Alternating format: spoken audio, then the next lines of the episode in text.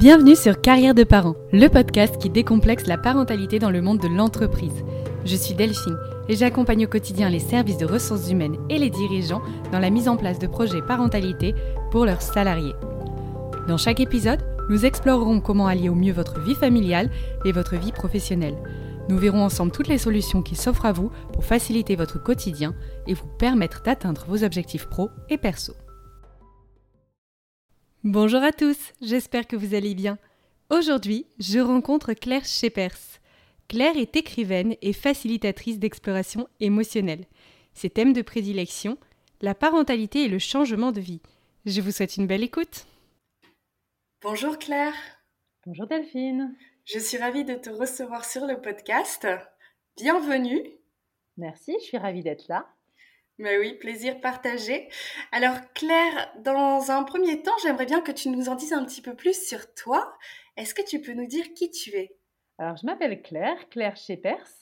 Euh, je suis facilitatrice d'exploration émotionnelle et euh, je suis aussi bah, écrivaine, mère et sûrement plein plein d'autres choses, mais en gros ça. D'accord, parfait.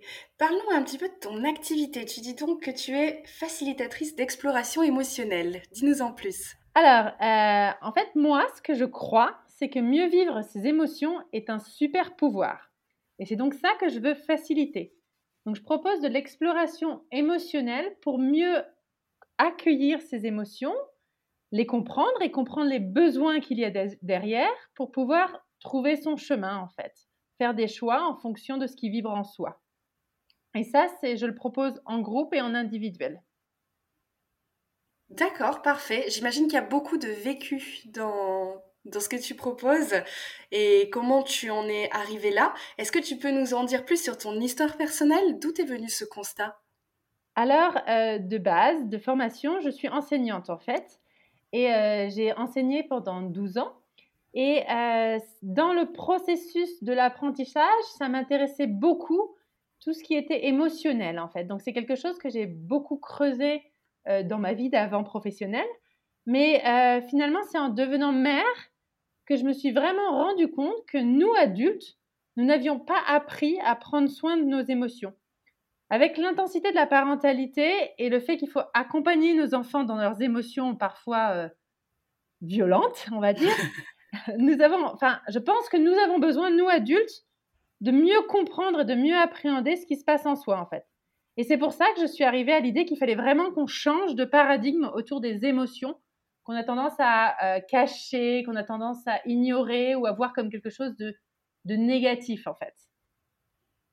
D'accord, oui, c'est plein de sens. Et qu'est-ce qui est important alors dans cet accompagnement des émotions plus particulièrement? Alors, on entend souvent, il faut apprendre à gérer ses émotions. Et moi, alors, ça ne me parle pas du tout ce mot gérer, parce que les émotions, de base, elles sont là. Elles nous traversent. Euh, elles sont là, qu'on le veuille ou non, en fait. La question, c'est ce qu'on va en faire, les conséquences que ça a sur nos vies, sur nos actes. Ce qui est donc important dans l'accompagnement aux émotions, c'est d'abord de les accueillir, de dire, OK, elles sont là, et puis de comprendre ce qui se cache derrière, donc comprendre ce que l'on ressent et les besoins fondamentaux qu'il y a derrière. Alors, quand je dis besoins fondamentaux, c'est pas besoin de chocolat, d'un iPhone ou d'aller au spa ou que, je, que sais-je d'autre. Ce qu'on appelle les besoins humains fondamentaux, c'est des concepts tels que liberté, stabilité, sens, divertissement. Ces besoins, on les a tous, mais euh, pas forcément de la même manière, pas forcément de la même hiérarchie. Et nos émotions, quand elles sont agréables ou désagréables, elles nous parlent de besoins satisfaits ou non satisfaits.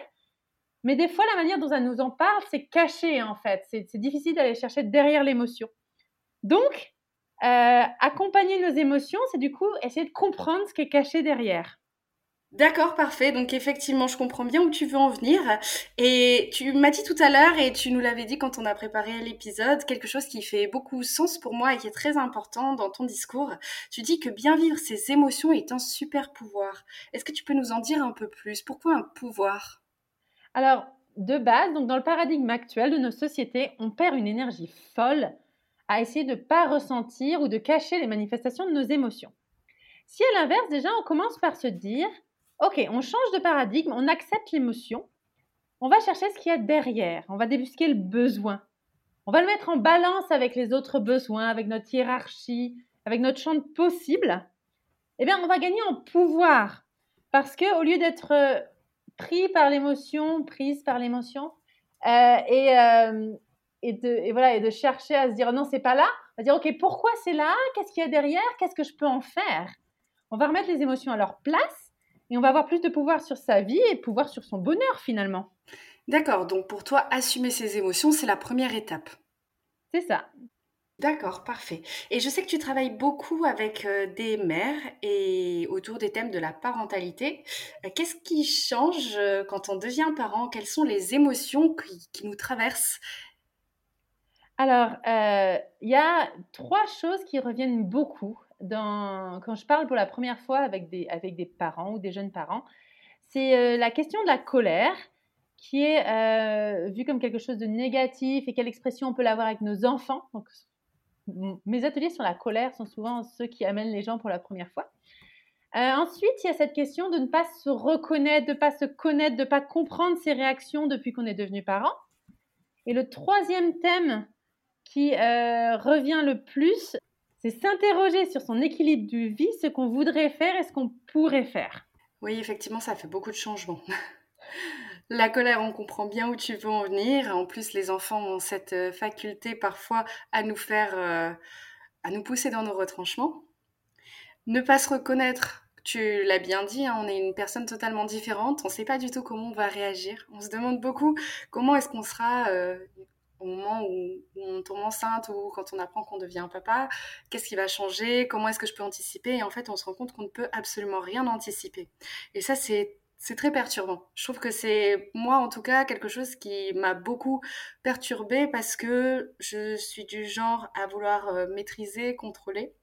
Et je sais que c'est pas forcément une bonne chose. Mais euh, je demandais perpétuellement à mes amis qui avaient des enfants, mais qu'est-ce que ça change en fait? Dis-moi, je, veux me préparer. Et même elle euh, me répondait, écoute, je ne sais pas. Je ne sais pas, ça change tout, mais mais je ne sais pas vraiment ce que ça change. Donc c'était très perturbant pour moi. Maintenant, voilà, je, je sais, je, je, fais ce podcast pour euh, essayer de comprendre pourquoi et pour euh, accompagner des parents qui auraient ces mêmes interrogations. Et je pense qu'une des clés, vraiment, c'est, tu me diras ce que tu en penses, c'est le lâcher prise. Et s'interroger sur son équilibre de vie permet ça aussi. Je, pense que c'est un point important. effectivement, on, on, met en balance, on met en en, corrélation tout ce qui se passe dans notre vie. Et à ce moment-là, on, peut se décider sur euh, ce qu'on va un petit peu laisser aller et ce sur quoi on va se concentrer. Alors, en fait, il faut aussi se dire qu'il y a autant d'histoires de parents et de parentalité qu'il y a d'humains sur Terre. Mais euh, ce que j'ai l'habitude de dire, c'est que la parentalité, c'est une espèce de fenêtre d'opportunité pour exprimer intensément toutes sortes d'émotions. Euh, et alors, ça peut faire sourire cette idée de fenêtre d'opportunité parce qu'on a tendance à plutôt le subir et à se dire, il faudrait que je sois dans, le lâcher prise que tu disais. Alors, c'est pas forcément la solution, mais c'est se dire, ok, là, c'est un moment de vie où, euh, avec la fatigue, les changements, on a tendance à se retrouver vite dans une tempête on va euh, ressentir plus intensément peut-être la colère, la peur, la frustration, le stress, mais aussi les émotions agréables, hein, l'amour, la joie, l'excitation. Et tout y passe et on n'a plus beaucoup de filtres en fait. Et du coup, on peut se sentir démuni. Et, euh, mais c'est une fenêtre d'opportunité parce que dans le reste de notre vie, on a été éduqué par nos sociétés à mettre sous le tapis, à, euh, à se dire bon ben voilà, je gère mes émotions elles n'ont pas la place là. La fameuse gestion des émotions. C'est ça. Et sauf que bah, quand on devient parent, quand on est fatigué, quand on est chamboulé euh, physiquement, mais aussi euh, cérébralement, émotionnellement, c'est plus aussi facile de mettre sous le tapis. Et du coup, pour moi, c'est l'occasion de se dire, bah, ok, bah, c'est le bon moment pour changer de paradigme en fait. C'est pas impossible de le faire avec d'autres moments, et je travaille aussi avec des gens qui ne sont pas parents. Mais comme on est chamboulé à ce moment-là, on se retrouve plus démuni et du coup on a besoin d'outils et on se rend compte que ben, changer la manière dont on perçoit ce qui nous traverse, ça peut nous changer la vie. Oui, j'imagine encore une fois qu'il y a beaucoup de vécu dans ce que tu nous racontes. Est-ce que toi, euh, ce sont toutes ces émotions et toutes ces difficultés, c'est quelque chose que tu as, connu, auquel tu as été confronté Alors, on peut parler au présent aussi. Hein. J'ai toujours deux enfants et euh, la, parentalité est un long chemin. Hein. Euh, je plaisante souvent en disant je ne savais pas que j'avais des problèmes avec la colère avant d'avoir des enfants parce que pour moi, j'étais quelqu'un qui n'était jamais en colère ou en tout cas euh, qui ne laissait pas sa colère la dominer. Et quand j'ai commencé à avoir des enfants, parfois je disais mais pourquoi je crie ou pourquoi je suis si en colère? Donc il y, a eu ça en fait. Moi, euh, ça m'a beaucoup interrogée là-dessus. Et aussi, euh, j'ai eu beaucoup de difficultés avec la légèreté qui s'envole, avec la responsabilité de la parentalité et toutes les peurs qui arrivent. Parce que clairement, je suis quelqu'un qui normalement est très optimiste, positive, aventurière. Et euh, ben voilà, j'ai découvert des peurs, j'ai découvert une lourdeur que je connaissais pas. Et ces émotions-là, ce n'étaient pas des, des, des, émotions qui avaient l'habitude de me traverser. Et ça a été un peu difficile pour moi. Mais clairement, aujourd'hui, je vois ça comme, euh, comme si j'étais un Pokémon. J'adore cette image. J'aime bien la comparaison, oui.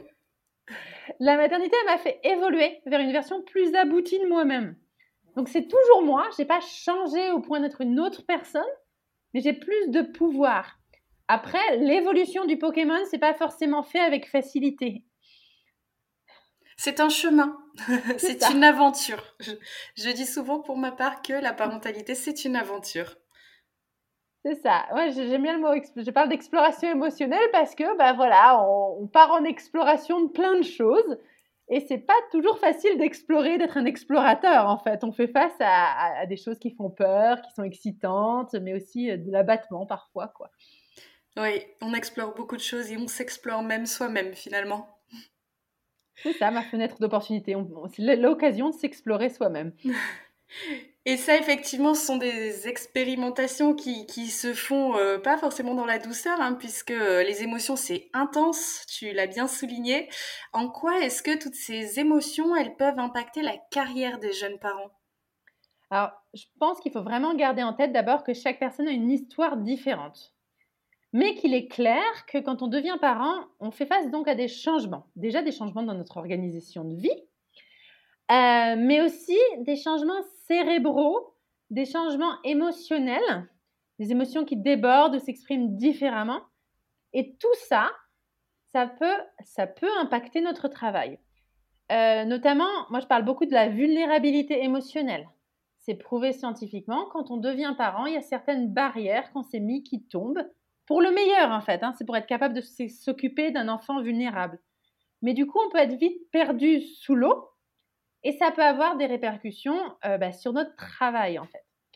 Mais la clé pour moi là-dedans, c'est que des deux côtés, celui de l'employeur et celui de l'employé parent, on comprend ce qui se passe, en fait, et on s'adapte. Parce qu'on parle souvent de la parentalité qui fait perdre aux employés du temps, de l'énergie, de la mémoire ou de la concentration.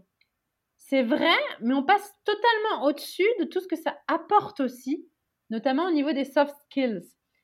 Euh, et, ce super pouvoir que moi je veux redonner aux gens, permettre aux gens de trouver, de mieux vivre ses émotions, ça aussi, ça peut être ultra bénéfique pour l'entreprise en fait. Donc je pense qu'il faut qu'on arrête de penser que euh, ben, on a euh, une coupure entre qui on est personnellement, ce qui nous arrive dans notre vie privée et ce qui arrive au travail. Ça a forcément une influence sur qui on est et du coup sur la manière dont on est professionnellement mais que euh, si on prend en considération l'impact et, comment y répondre en fait, comment adapter euh, la vie professionnelle à la nouvelle personne, à la nouvelle version de Pokémon, ben en fait, ça peut être vraiment bénéfique pour tous en fait. Oui, c'est important ce que tu dis. Il y a cette partie euh, d'apprendre à comprendre ses émotions et à vivre avec. Et il y a aussi toute cette partie pour laquelle les employeurs euh, sont aussi très en recherche des soft skills, de tout ce que la parentalité nous apprend et nous permet euh, de d'agrémenter notre personnalité. On parle même des math skills maintenant, donc euh, ces compétences un peu dingues de parents, on en a parlé avec une invitée précédemment, Boutaina, sur ce, ce, que la parentalité peut apporter de folie dans dans, la relation finalement qu'on a aux autres. Et, ah, J'aime bien ça. Je connaissais pas, mais j'aime oui. bien. ah ouais, tu vois. Même moi, je peux t'apporter des petites choses. oui, non, c'est très rigolo. Après, l'idée, c'est pas non plus de venir au travail avec tout ce que notre parentalité nous apporte, mais c'est vrai que parfois, euh, mettre un petit peu de, folie et de euh, quelque chose d'un peu plus candide dans nos relations aux autres, ça peut apporter cette, cette légèreté dont tu parlais tout à l'heure et euh, ce sens des responsabilités qu'on a bien évidemment tous au travail, mais on peut, en restant responsable, avoir des relations agréables avec euh, l'entourage, avec les collègues, avec euh, les managers ou avec même les clients, pourquoi pas Mais clairement, si euh, tu arrives mieux à comprendre tes émotions, à comprendre les émotions de tes enfants, bah, tu vas aussi mieux réussir à comprendre les émotions de ton équipe, de tes collègues, de, de ton patron. Enfin, ça va être bénéfique pour tout le monde en fait. Oui, c'est un cercle vertueux. Et toi, dans ton quotidien, tu utilises un certain nombre d'outils qui vont permettre euh, aux personnes que tu accompagnes de mieux prendre en considération leurs émotions. Est-ce que tu peux nous en parler? Moi, je parle de mes trois outils magiques. Donc, mes trois outils magiques, c'est donc la communication non violente. Alors, quand on parle communication non violente, on a tendance à penser comment communiquer avec les autres. Mais moi, je l'utilise avec euh, des gens qui travaillent avec moi, pas du tout pour parler aux autres, mais pour se parler à soi, pour se comprendre soi. Cette idée que derrière chaque émotion se cachent les besoins fondamentaux, enfin, certains besoins fondamentaux, c'est quelque chose de la SNV, de se dire, OK, je ressens quelque chose, qu'est-ce qu'il y a derrière? Donc ça, c'est mon premier outil magique pour comprendre l'émotion.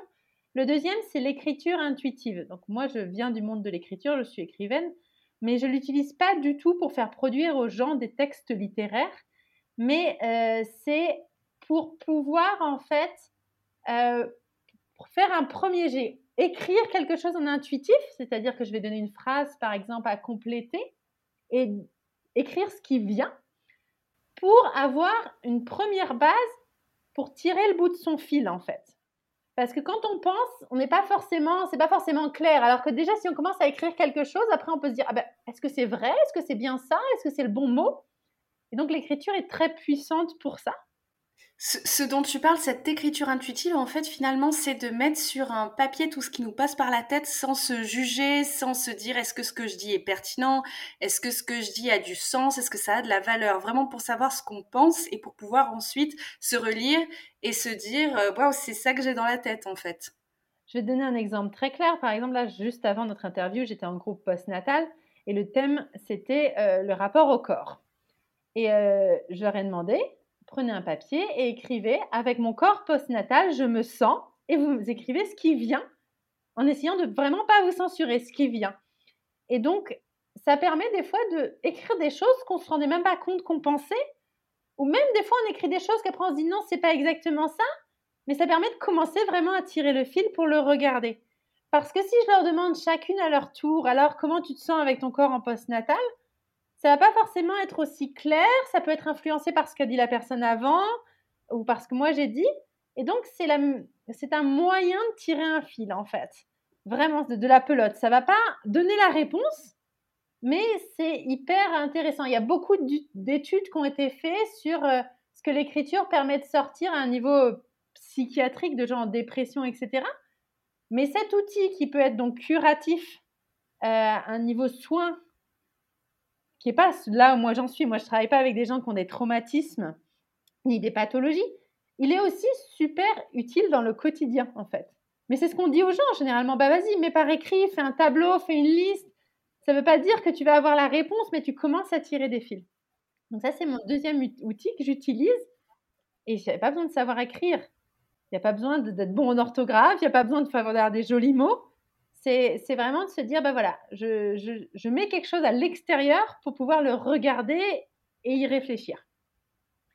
ça, c'est mon deuxième outil. Mon troisième outil, c'est ce que j'appelle le partage bienveillant. Donc, que ce soit en groupe ou en individuel, ce qu'on va dire, ce que la personne va sortir, va être reçu sans jugement et sans conseil. C'est vraiment l'idée de l'écoute active. Tu as un endroit où tu peux poser les choses.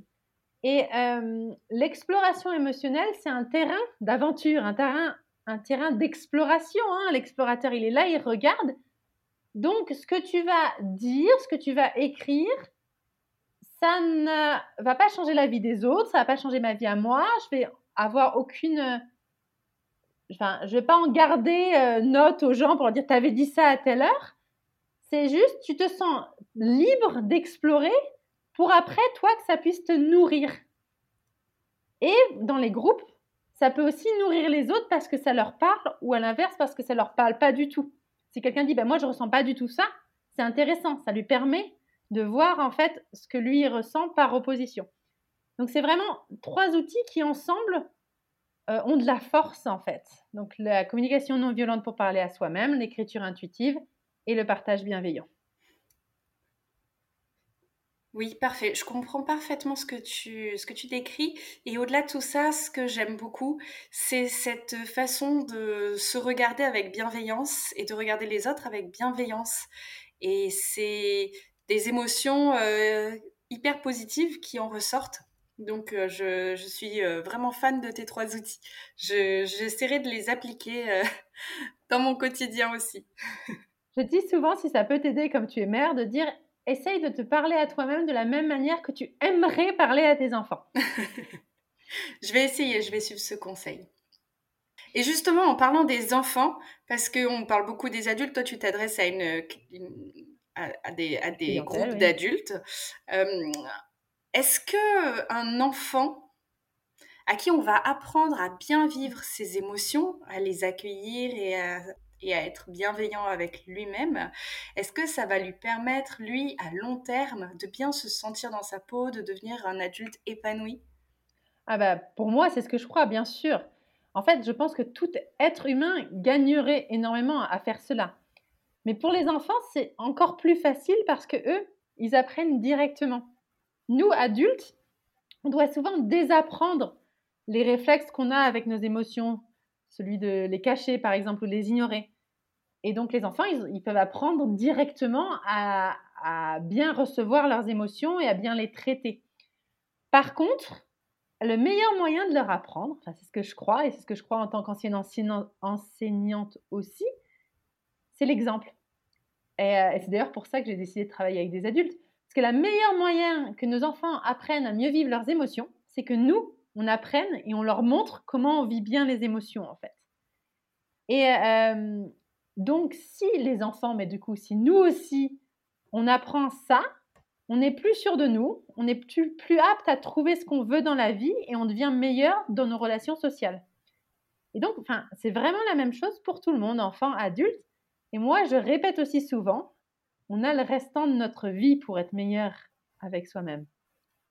C'est-à-dire que oui, c'est plus facile de l'apprendre directement dans l'enfance, mais on a le restant de notre vie pour mieux se sentir avec nos émotions, pour mieux en faire quelque chose, euh, et oui, pour être mieux avec, euh, avec les autres et avec le monde qui nous entoure. Par rapport à ce que tu disais sur euh, la façon de gérer ses émotions et au niveau de la colère dont tu parlais tout à l'heure, c'est vrai que nous, on a pris pour habitude avec mon mari, quand on est en colère, au lieu de crier, de s'énerver, c'est de dire de façon très, euh, très honnête, je suis en colère.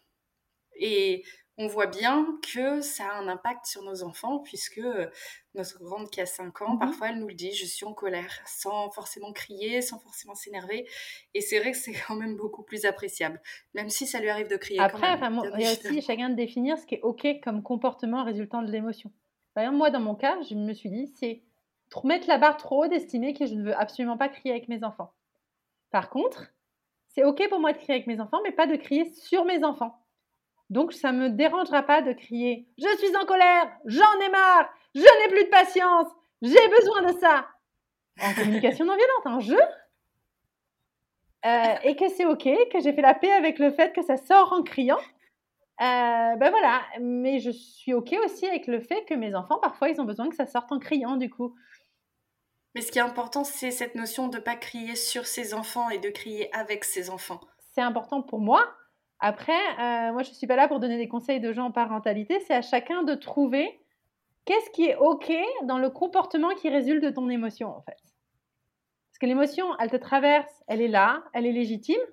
Ce qui est problématique, ça peut être ce que tu en fais derrière, euh, qui va te faire culpabiliser, voilà. Alors, où est-ce que tu mets ta barre Et comment est-ce que tu arrives à le faire sortir de manière acceptable pour toi? Très bien, très bien. Merci beaucoup pour euh, tous ces petits conseils personnalisés. Alors, j'ai envie de te poser une question parce que je le sais, tu me l'as dit euh, quand on s'est rencontrés la première fois. Toi, tu habites aux Pays-Bas. Et c'est vrai que les Pays-Bas, on sait qu'en termes de mentalité, c'est un pays qui est vraiment euh, très différent de la France. Euh, quelle est l'influence que ça peut avoir sur toi, sur qui tu es et sur ce que ah, tu fais aujourd'hui? Une vraie bonne question et pas facile de répondre en quelques minutes, mais j'aime. donc, moi, j'habite aux Pays-Bas depuis 11 ans et j'aime à quel point ça a ouvert mes perspectives sur plein de points. Donc sur le rapport aux autres, qui est plutôt de confiance a priori. Euh, sur le rapport au travail, euh, notamment le fait que le temps partiel soit généralisé et qu'il n'y ait pas cette culture du présentéisme à tout prix. Ça a aussi une influence sur ma parentalité. Ça m'a choqué quand je suis arrivée et maintenant que j'ai des enfants, je trouve ça génial à quel point les enfants sont plus libres et acceptés dans l'espace public. Ça aussi, euh, ça m'a aidé énormément au niveau de l'entrepreneuriat. Donc moi, j'ai créé trois entreprises et, euh, et, on est beaucoup moins coincé ici par l'obligation de réussir si on essaye. Donc vraiment, je trouve ça hyper intéressant de vivre dans cette culture-là tout en ayant la mienne. Et je ne veux pas dire que tout est rose, il y a plein de choses aussi qui, euh, qui me gênent, qui me questionnent. Mais clairement, il y a une espèce de bienveillance euh, une, foi en fait en, l'humanité quelque part, pas pour tout le monde, hein, mais plus présente et que j'ai envie d'amener dans, euh, dans mon travail, puisque à l'heure actuelle, je travaille en français et donc quasiment qu'avec des personnes euh, qui habitent en francophonie, donc majoritairement en France, quelques Belges, quelques Suisses par-ci par-là. Et voilà, ça clairement, dans qui je suis aujourd'hui et ce que je fais doit beaucoup au pays où j'habite, où mes enfants sont élevés et, euh, et euh, voilà, mon mari est néerlandais. Enfin voilà, c'est, ce n'est plus un pays étranger pour moi. Quoi. Ça, ça, ça, ça m'a nourri énormément et ça continue de me nourrir. De beaux exemples à prendre pour la France d'ailleurs. Surtout en ce qui concerne la culture du présentéisme et l'acceptation des enfants dans l'espace public. C'est vrai qu'on a encore quelques aussi. Après, si les Pays-Bas vous pouvez s'inspirer un peu plus de la culture alimentaire de la France, moi, ça m'arrangerait. Mais bon, on peut pas tout avoir. J'avoue, ça me manquerait tellement la gastronomie française.